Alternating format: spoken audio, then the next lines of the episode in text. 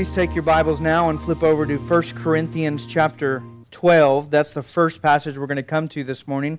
We'll be there in just a moment, but if you'll take your Bible and flip to the right just a few pages from Romans 10, we'll be in 1 Corinthians chapter 12.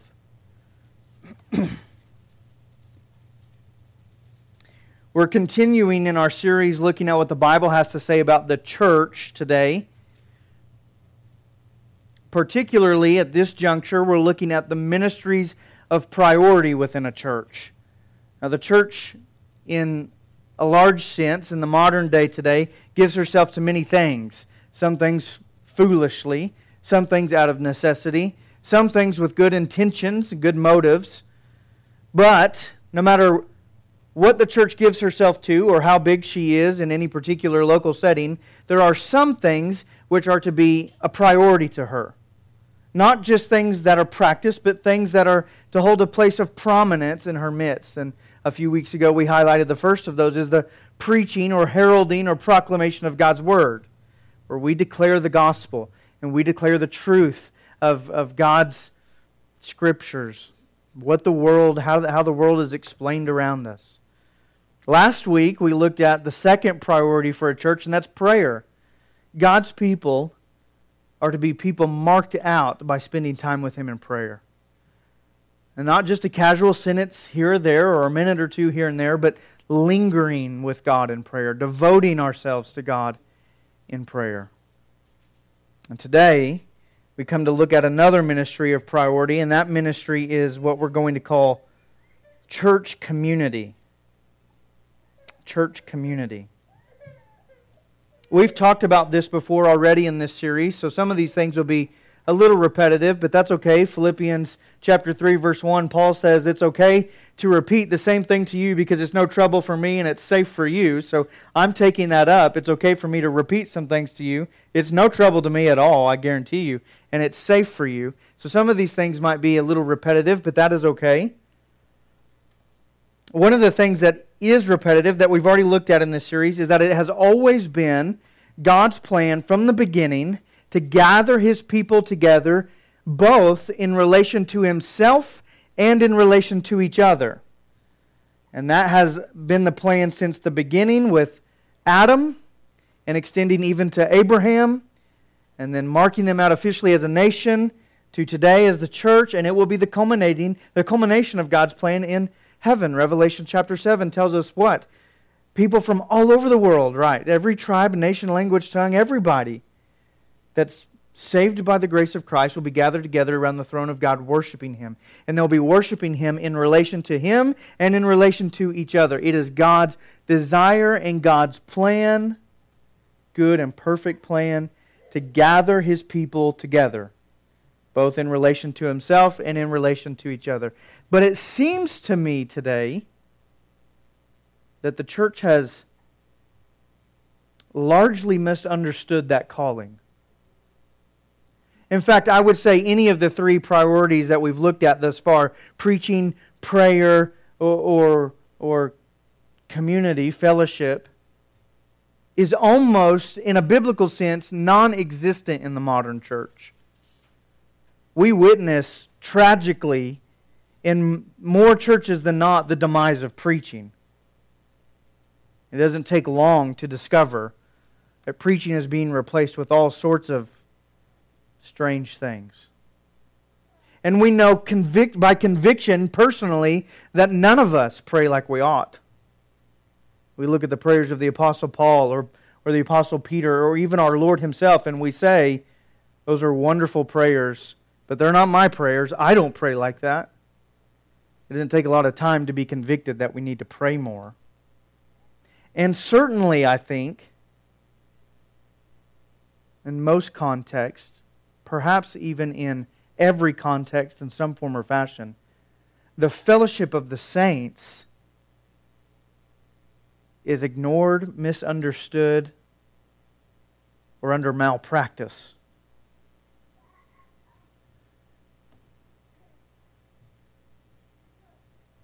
Now, before we go any further, I hope to explain why I think the, the practice of church fellowship is suffering today. But before we do, I need to define my terms a little bit. I'm using the term community over the term fellowship for a reason. The term fellowship, you ought to know, is a much more accurate historical and biblical term. But to today's listeners, it conjures up very little meaning other than the occasional get together. Right? Baptists like to call themselves fellowshipping people, but that extends basically to a church potluck, and that's about it. And that is not the biblical definition, nor the historical definition of the fellowship of the saints. And so I've chosen to employ the word community this morning because it implies and conveys, at least to today's listeners, a degree of long lasting, intentional, diligent living together, existing together in a regular state. And that's what the Bible talks about when the Bible talks about the fellowship of believers, of brothers and sisters in Christ. We're not talking about occasionally getting together over a meal, and we're not talking about simply sitting together in the same room.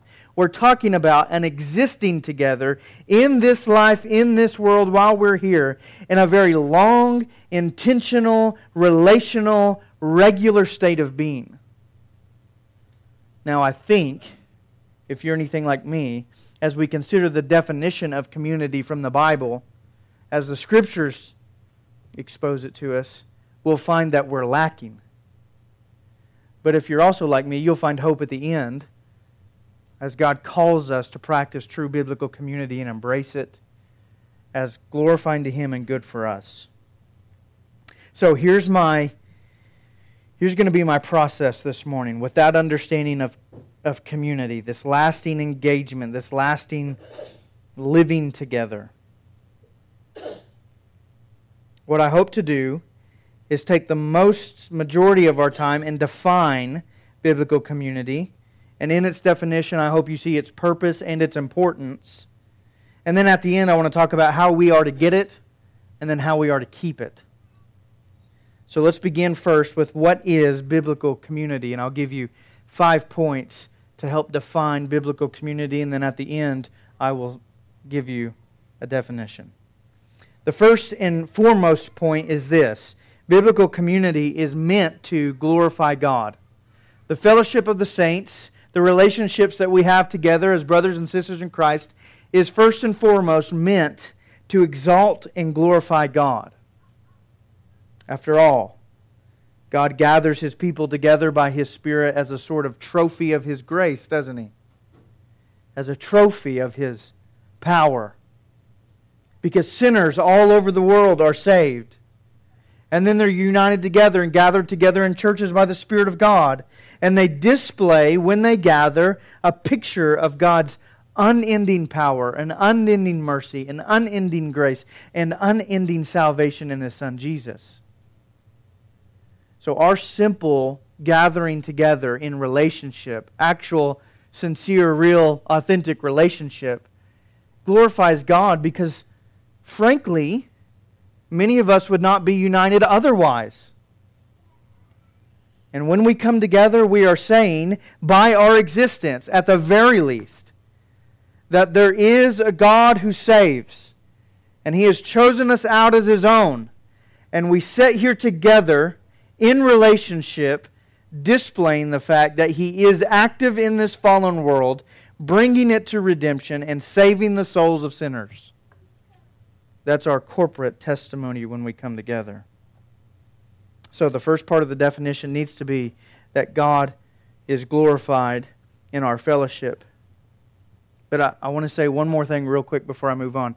Not just glorified in a general sense, but glorified specifically in the gathering of His people. And the emphasis here should be His people.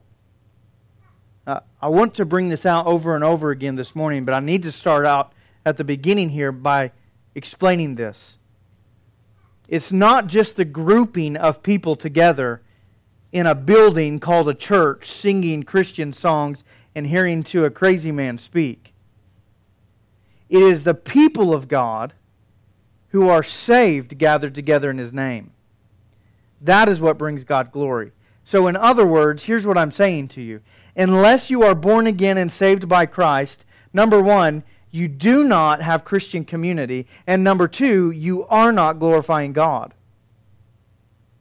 It is only those who are saved, who come together in relationship together under the banner of Christ, who bring glory to God. Let me highlight a few verses. You don't have to turn there. 1 John chapter 1 verse 3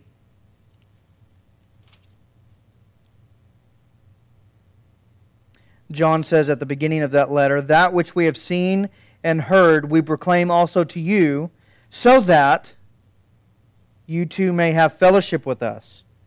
And indeed our fellowship is with the Father and with his Son Jesus Christ.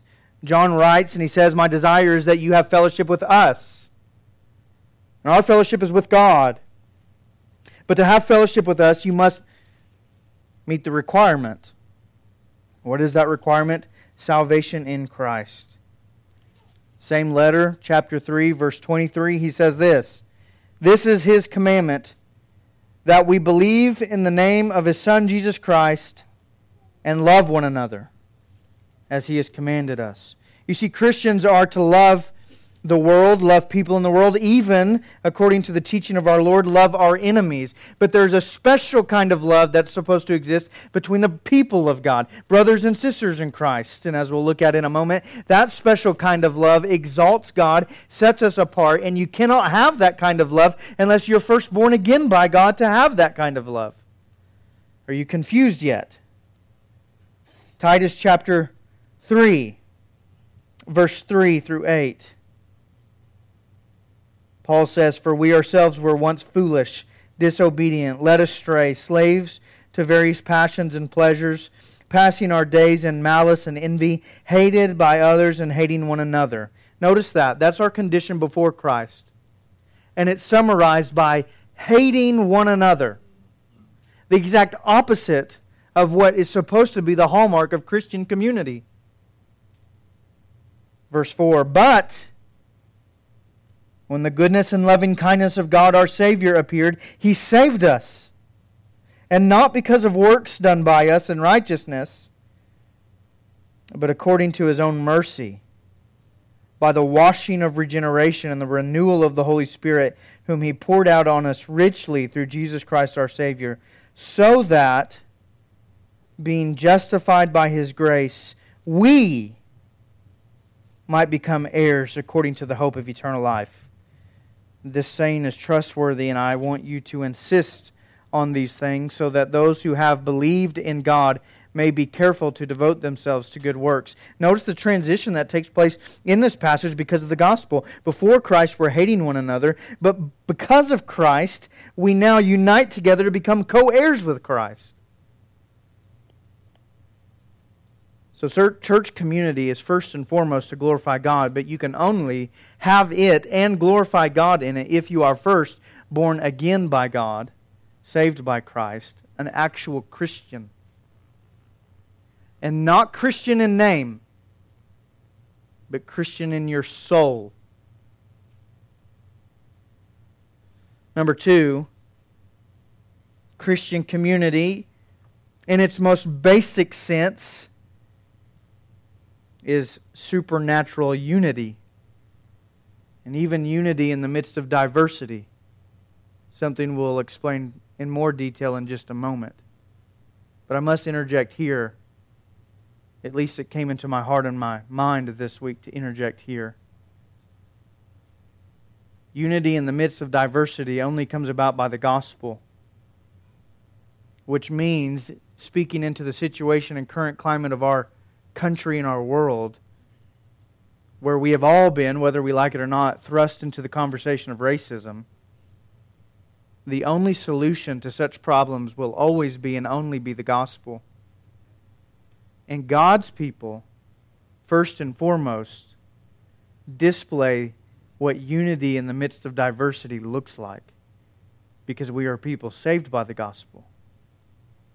We don't sit around and wait to take our answers from the world the world should find its only solution and hope in us. So, We'll talk a little bit more about that in just a moment. For this point, let me just highlight the kind of unity that we are to have and exist in, and this is where we come to 1 Corinthians chapter 12. In verse 12, we're going to do a bit of reading here from 1 Corinthians chapter 12 all the way through chapter 13. and take note here in this familiar text of the kind of unity that we are to have. Paul writes and he says, For just as the body is one and has many members, and all the members of the body, though many, are one body, so it is with Christ. For in one Spirit we were all baptized into one body, Jews or Greeks, slaves or free, and all were made to drink of one Spirit. For the body does not consist of one member, but of many. If the foot should say, Because I am not a hand, I do not belong to the body, that would not make it any less a part of the body. And if the ear should say, Because I am not an eye, I do not belong to the body, that would not make it any less a part of the body. If the whole body were an eye, where would be the sense of hearing? If the whole body were an ear, where would be the sense of smell? But as it is, God arranged the members in the body, each one of them as He chose. If all were a single member, where would the body be? As it is, there are many parts, yet one body. The eye cannot say to the hand, I have no need of you, nor again the head to the feet, I have no need of you. On the contrary, the parts of the body that seem to be weaker are indispensable. And on those parts of the body that we think less honorable, we bestow the greater honor, and our unpresentable parts are treated with greater modesty, which our more presentable parts do not require. But God so composed the body, giving greater honor to the part that lacked it, that there may be no division in the body, but that the members may have the same care for one another. If one member suffers, all suffer together. If one member is honored, all rejoice together. Now you are the body of Christ, and individually members of it.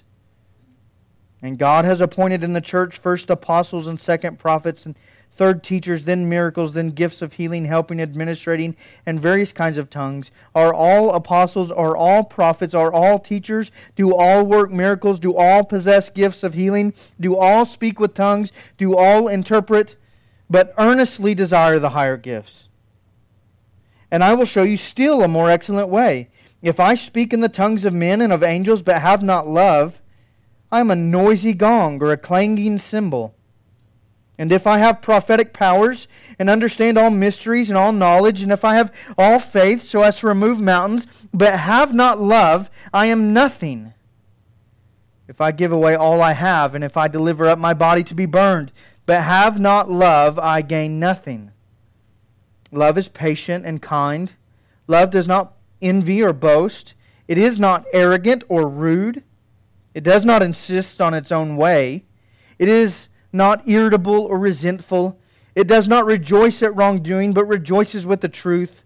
Love bears all things, believes all things, hopes all things, endures all things. Love never ends.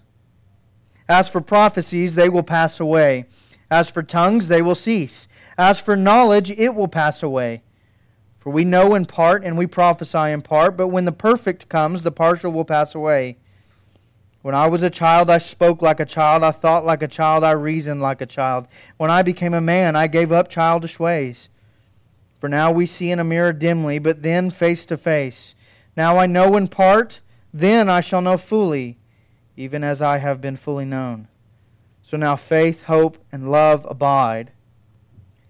These three, but the greatest of these is love. Now, chapter 13 is often read at the wedding ceremony, right? That's how we take it. It's probably embroidered somewhere in most of our homes or put on some Hallmark card, but it's really injected here in the life of the church and in the relationship of the church. It's a description and definition and picture of love that's to be defined and, and exercised in the context of brothers and sisters united together as a body. So, what kind of unity are we talking about? The Christian church, especially its local expressions like what you and I exist in now, are to be so unified that we are to resemble a human body. Paul even uses the phrase here, phrase here no division in verse 25. We are to be so unified and possess, chapter 13, a supernatural love that transcends this world. And in that way, we're beginning to relate to one another as the Bible calls us to. Unity is one of the most basic features of Christian community. And without this kind of unity, we do not have Christian community. The Bible raises the standard of what it means to be brothers and sisters in Christ. Now, side note, that does not mean that there is no conflict among us. And that does not mean that there is no difficulty among us. Even in unity, there can be conflict and difficulty and hardship because we're fallen and we're sinful, right? But real unity says not an iota, not a thing except the gospel itself will drive me from fellowship with my brother or my sister. Whatever conflict, whatever disagreement, whatever differing opinion and differing worldview, it will not splinter my unity with my church. Now, in today's hyper individualistic society, that kind of unity, that kind of community seems rather strange and frankly invasive, doesn't it? It's not a natural kind of community. In fact, sometimes we read passages like this and we say, that's nice and that's pretty, but not realistic, right? Sure, Pastor, ideally that's how we want to relate, but you can't expect that in reality. That kind of, that kind of unity is an invasive kind of unity.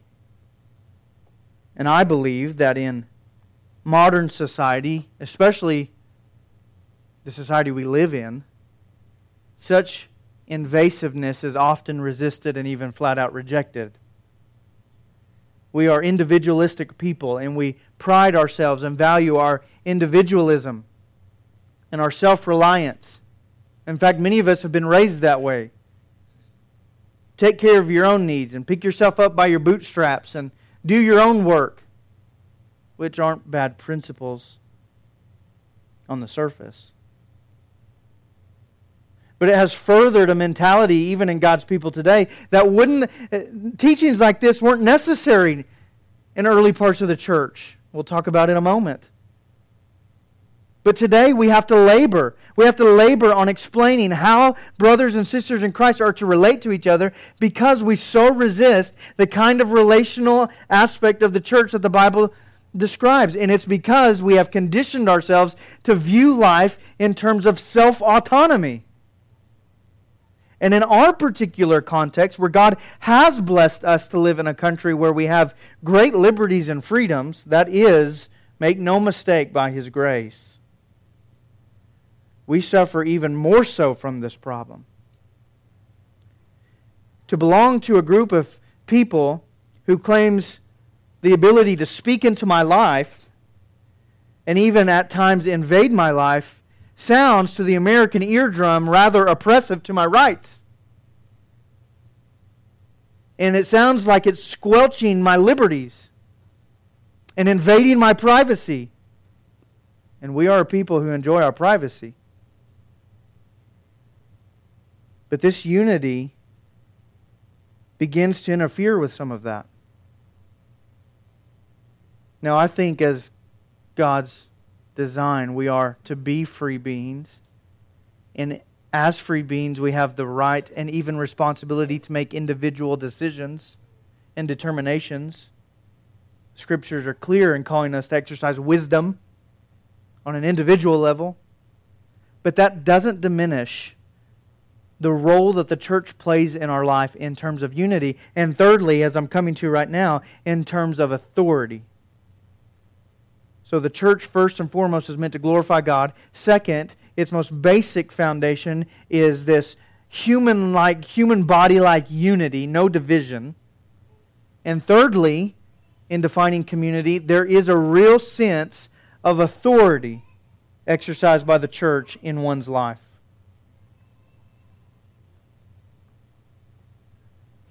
The church is supposed to carry a certain kind of weight in our lives, a certain kind of rule in our lives. And not only do we resist this as individualistic, self autonomous people, because we just frankly don't like people telling us what to do, but we also neglect this. And we have reduced reduced belonging to a church to an optional status, a second tier status, as if being involved in, in relation with the people of God is something that we get to say yay or nay to. A church defined by the scriptures, and specifically in a communal sort of way, is to hold to some degree, at least, at the very least, a level of accountability, and at most, an authority to protect us from bad decisions and bad lifestyles and sin.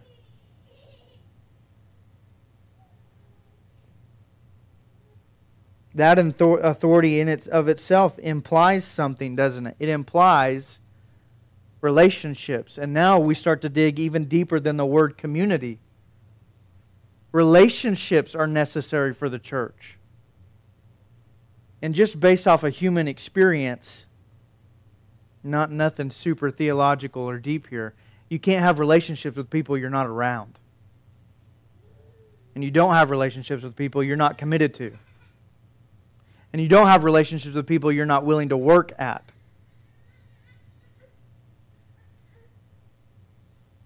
The church has a certain kind of authority, but that authority, in a communal sense, gets exercised in the context of relationships between the members of that church to the extent that the members are actually invested in one another's lives. Actually invested in each other's lives. Which is so contrary to most of the way we practice church life. I could ask you if you know the color of car of half of the people sitting in this room, and the answer would be no. Much less do you know anything about their lives. Their greatest struggles and their greatest fears the things that they hold most dear to them as their greatest accomplishments by God's grace. Some of us don't even know the name of the grandchildren of some of our church members.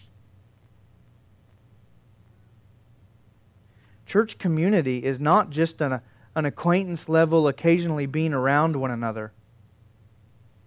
It's an actual getting together and living life together, investing in one another, being with one another, knowing one another. And that is not just a one way street. That is not just you going to someone and trying to develop a relationship with them and get to know them. That is also you letting someone come to you and uh, develop a relationship with you and get to know you. That also involves letting someone in, which perhaps is the hardest part, right?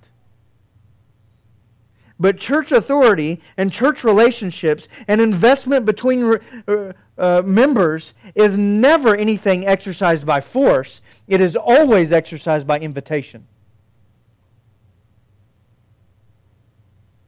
So we have a dual responsibility. To not only seek out relationships with one another, but to, yes, occasionally let somebody pry a little too far and dig a little too deep and ask maybe a little too much. I think we see this in the early church. Flip over in Acts.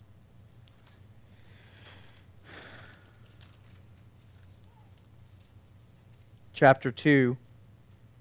You know, in this whole ordeal, I haven't turned to Acts 2 very often.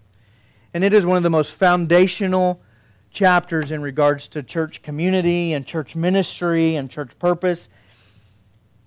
And to be honest with you, I planned much of this series and just this week realized I was following the model in Acts chapter 2. We talk about ministries of priority. They were devoting themselves to the apostles' apostles' teaching. We talk about the ministry of priority of, uh, of, of prayer, and they're devoting themselves to prayer. And here we are talking about the, the priority of church community. And what are they devoting themselves to? The fellowship of each other.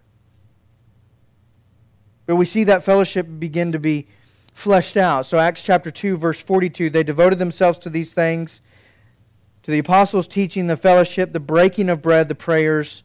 Verse 43 And awe came upon every soul, and many wonders and signs were being done through the apostles, and all who believed were together. Now, certainly much more is implied there than just sitting in the same room under the same roof, right?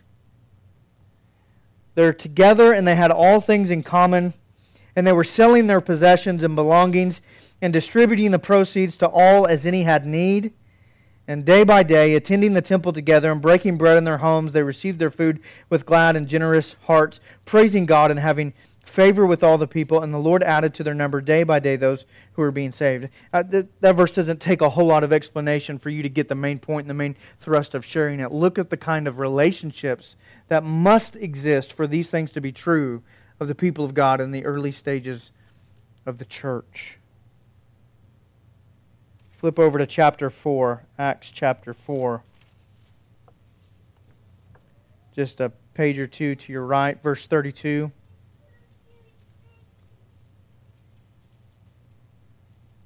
We see almost the same passage, certainly the same principles. Verse 32 Now the full number of those who believed were of one heart and soul, and no one said that any of the things that belonged to him was his own, but they had everything in common. And with great power the apostles were giving their testimony to the resurrection of the Lord Jesus, and great grace was upon them all. There was not a needy person among them. For as many as were owners of lands or houses sold them and brought the proceeds of what was sold and laid it at the apostles' feet, and it was distributed to each as any had need. Thus Joseph, who was also called by the apostles Barnabas, which means son of encouragement, a Levite, a native of Cyprus, sold a field that belonged to him and brought the money and laid it at the apostles' feet. Do you think these believers would have believed us if we could travel back in time, sit in their midst, and say, in the year 2020, we're going to have to beg Christians to have relationships with each other? Outstanding to them, astounding. These believers seem to not just naturally, but even enthusiastically embrace each other in a regular state of living together.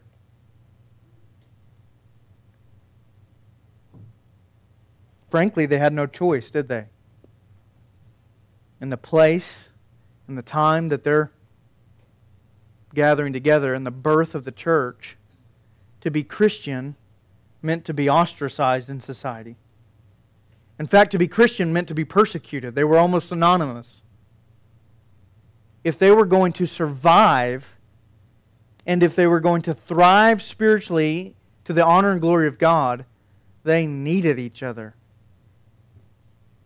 And we have begun to think in our society of liberties that it's not also true for us.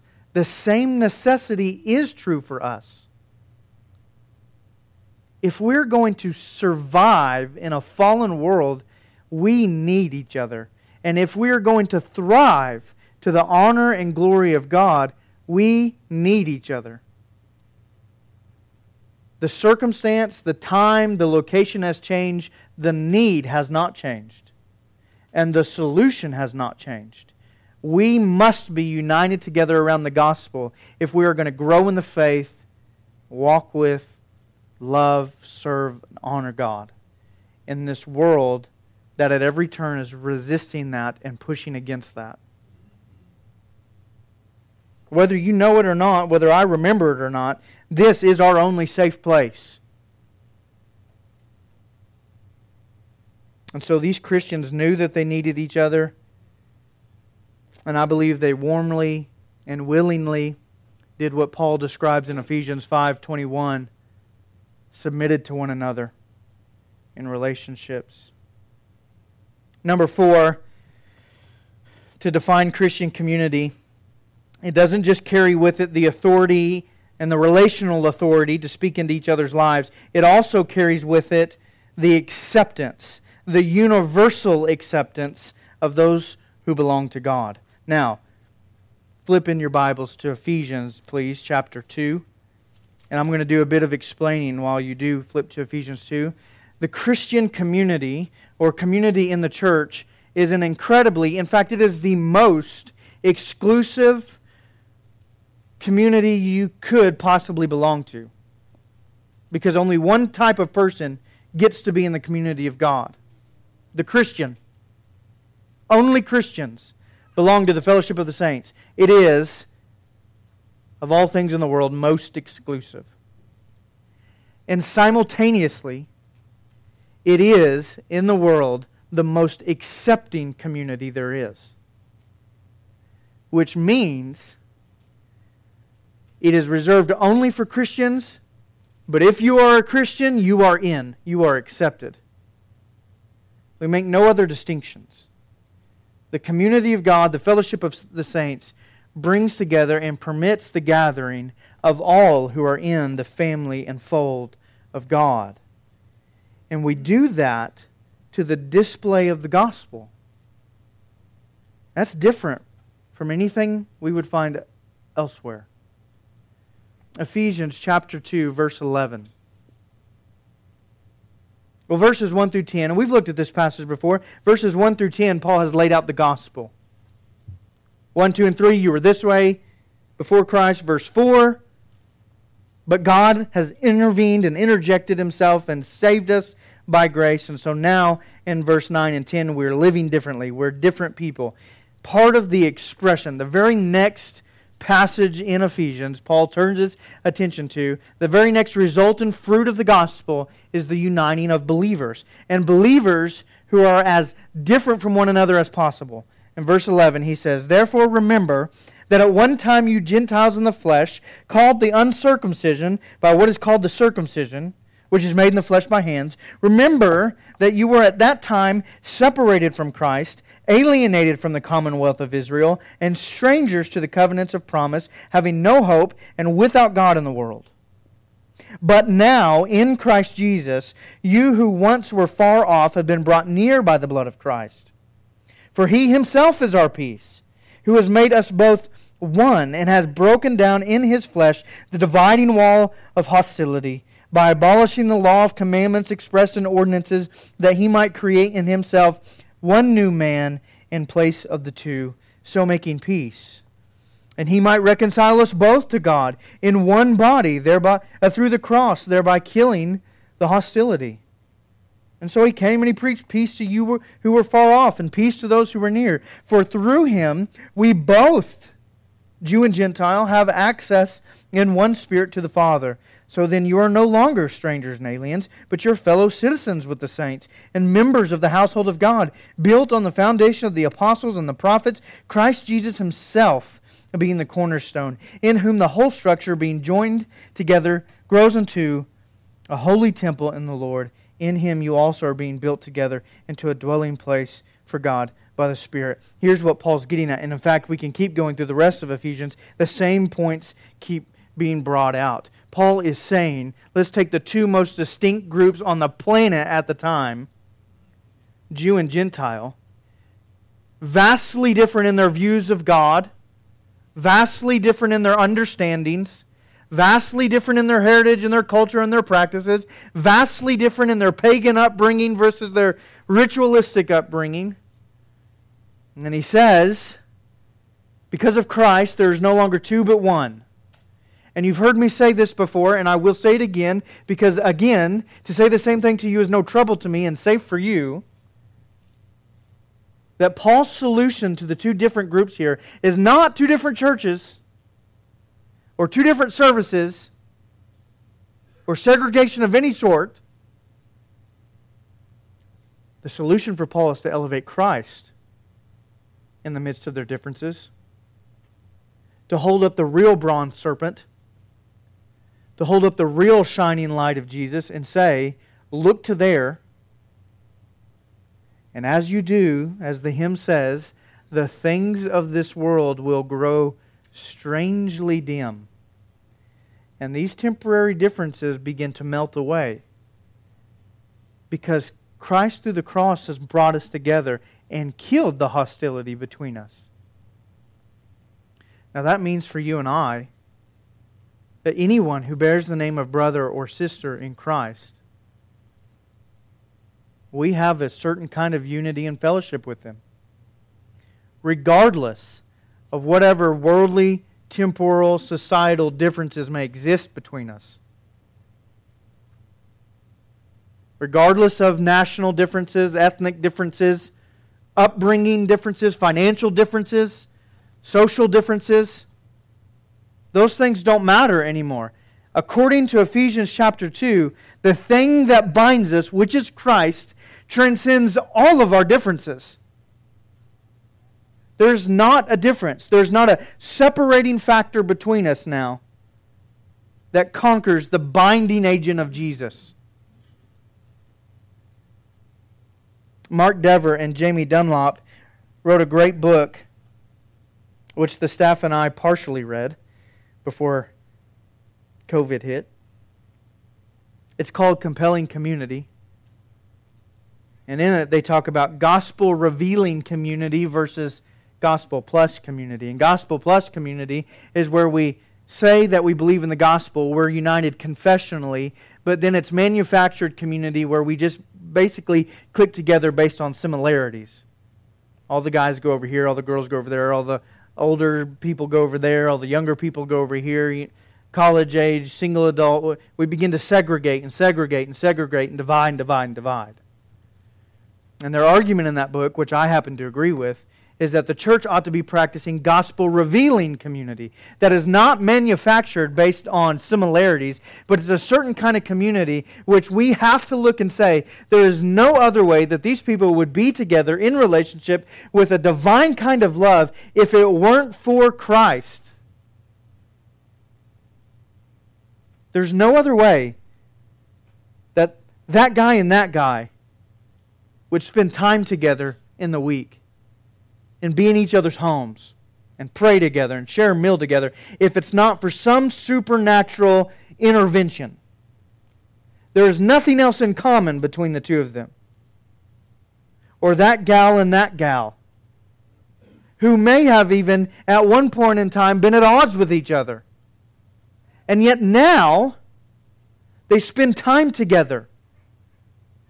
And they read together and they're regularly seen together and they talk about their children together and they talk about their homes together and they talk about their jobs together. And they share these deep, dark things with each other and they share these deep secrets with each other.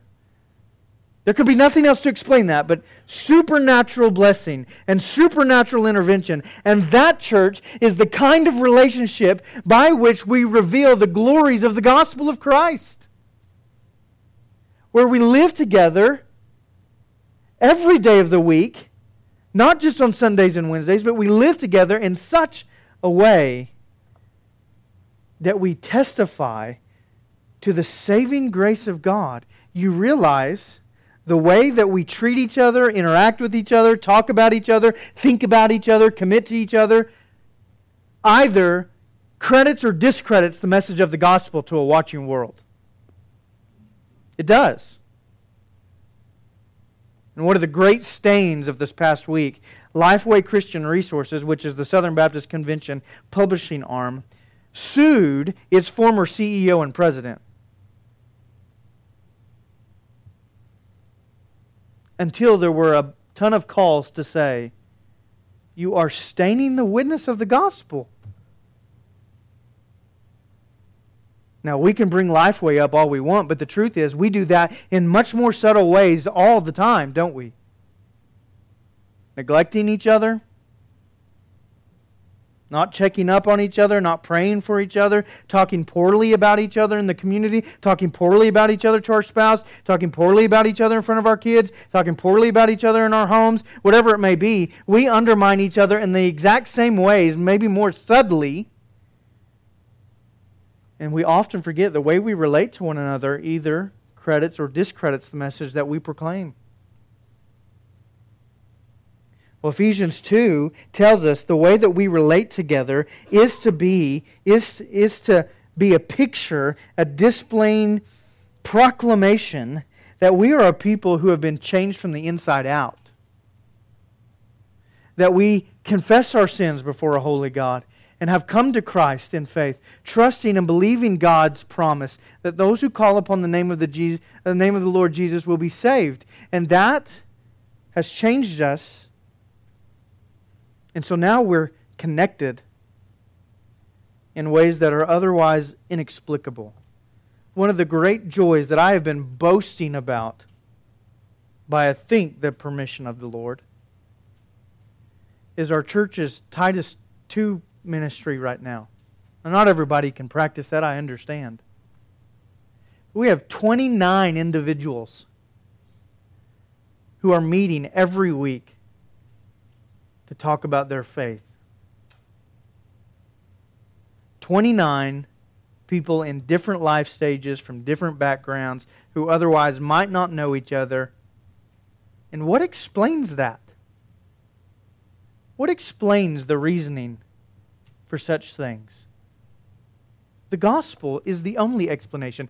And those are just the 29 relationships we know about. I know there are many of you who have those sorts of relationships. You've connected here, and you've connected over the gospel, and you've been united, and you feel as though, I've heard the testimony from a number of you, your hearts are united in such a way here to the people in this church that you feel as if they are closer than your own biological family. And you share things with them, and you Meet with them more often than you meet with your own mom or your own dad or your own children. And what explains that except for Ephesians 2, gospel unity? And, church, that's what makes the power of our relationships in this community gorgeous, glorifying to God. I have to speed up. John chapter 13, verse 35 also shares the same principle. Is Jesus speaking, and he says, the world will know that you are my disciples by what? The love that you have for one another. The love, the way that you love each other. And again, that's much more than just a feeling. That's much more than just a positive outlook towards another person. We're talking the investment kind of love. All right, let's skip several things and get to other things. Number five, Christian community also enables and encourages spiritual growth. So we're still trying to define what Christian community is. We may never get it defined, but at this point, we're saying it also enables and encourages spiritual growth. And so, on one hand, I have to say this Christian community isn't just for the sake of displaying the beauty of the gospel and the glory of God. It is that first and foremost, but it is also for your good. And to neglect it is to do so to your harm. Remember earlier I said, we thrive, we can only thrive in relationship with each other. You might exist and continue on like the loner on the island, but you won't thrive without your brothers and sisters. It is a gracious gift of God to belong to the church. Hebrews chapter 10, verses 24 and 25. Well, I'm not going to have you flip there, but I'll flip there very quickly. Hebrews chapter 10, verse 24 and 25. Let us consider how to stir up one another to love and good works, not neglecting to meet together, as is the habit of some, but encouraging one another, and all the more as you see the day drawing near. Again, the language meet together is much more than just sitting in the same room we are a people encouraging one another, con- considering how to stir up one another to love and good works, and especially as this world draws to a close, and wickedness seems to abound and increase. Other passages that carry this exact same principle, I'm going to rattle them off to you real quick. 1 Thessalonians chapter 5, verse 11, Hebrews 3:13, James chapter 5, 1 Peter chapter 4, Colossians 3, Romans 15, all share the exact same thing. It is in the context of Christian fellowship where you thrive spiritually. Like fertilizer on a weed growing and growing even when you try to make it stop. So too is the Christian who lives in this kind of church community. Let me define it now. Let me bring it all together. Christian community or fellowship, if you have the right understanding of the word glorifies God as a picture of the gospel by which God's people are supernaturally unified and invest in each other's lives to the encouragement and aid of one another in godliness. It glorifies God as a picture of the gospel by which we're supernaturally bound, encouraging and aiding one another in godliness. Who doesn't want that? Ultimately, we all from time to time like to disconnect and be alone. But isolation is one of the greatest forms of torture. And it's because we're not meant to be alone. We need each other. It would be best for me to save the rest for another day because I would like to continue talking about church membership. I would like to talk about how we get this kind of community, which is by elevating Jesus. I'll just give you the answer. How do you get this kind of church community? It's holding up Jesus constantly and in our individual conversations because 1 John chapter 4 the love we have for one another is directly connected to the love that we have from Christ to the point that John says, if you don't love your brother in, in Christ, then you don't have the love of God in you. It's a very compelling passage. I'd like to talk about how we get, I mean, how we keep Christian community, which is by serving each other with our spiritual gifts and sacrificing for each other. But I'll save that for another time. Let me just close with some practical thoughts for you, just very quickly, if I may. Let me call you to realize the priority of real Christian community versus pseudo Christian community. Or real Christian community versus the fake appearance of community contemplate such things. Consider what it means to be committed to each other. What does it take for me to go across the room today and meet somebody I don't know? And to begin to get to know them on a level other than just their name? What do I need to do to overcome that? How much prayer should I be spending time in to make that possible? We should also resist whatever may harm our fellowship bitterness, resentment, anger. If we think there's a slight chance we've hurt the feelings of a brother or sister, we ought to be quick to apologize, not let it work itself out. It's better to discover you didn't hurt somebody's feelings than to have hurt somebody's feelings and let it fester. We ought to consider inviting each other into our lives, which isn't natural, must be developed, but is totally worth it. We must humble ourselves before each other. Philippians chapter 2, verse 4, Paul talks about considering others more often than you consider yourselves, considering others better than yourselves, putting the needs of others above your own needs. we ought to consider the importance of church membership, which we will in a later sermon. And finally, we ought to examine our own hearts and ask do we really love other Christians, specifically the other Christians in this church, beyond just word? Do we love in word and in deed? And if not, has the love of Christ touched our hearts? You can only love your brothers and sisters in Christ if you yourself are also in Christ. And as John puts it in 1 John chapter 4, which we didn't read today, but I promise we will read later.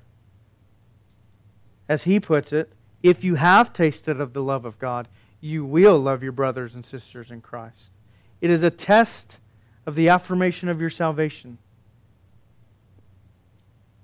If you're in Christ, do you love other Christians?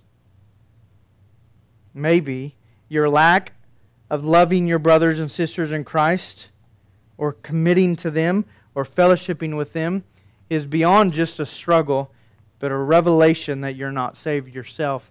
And if so, I have good news for you. What's the good news, church? Today you can be saved. Christ has saved you. Or Christ has died so that you can be saved. You can call on Christ and say today that Christ has saved you and be liberated from the isolation that all those who are dead live in. You can find real family with God. If you are a Christian this morning, as I pray here in a moment, would you also pray? Ask God to help you care for your brothers and sisters just like He cares for you. And I trust that if we all seek God on this, He will begin to change the very culture of our church so that we're not just a people who interact once or twice a week, but we find ourselves calling and texting and emailing and meeting all throughout the week to the encouragement of each other's spiritual good. Would you please pray with me now? Great and glorious Father, we call you Father because we, we are your children. And we have been brought by the blood of Christ into your family. You have adopted us. You have made us sons and daughters through Jesus. And as children of yours, we should be welcoming of our brothers and sisters in you. Help us to be not just for the sake of social interaction, yes, that, Lord, but also and mostly that we might glorify you as we are a picture of what you've done on the inside. Would you bless us with peace and harmony?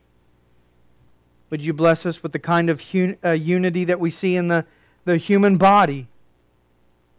The kind of love that your, your Bible describes and defines.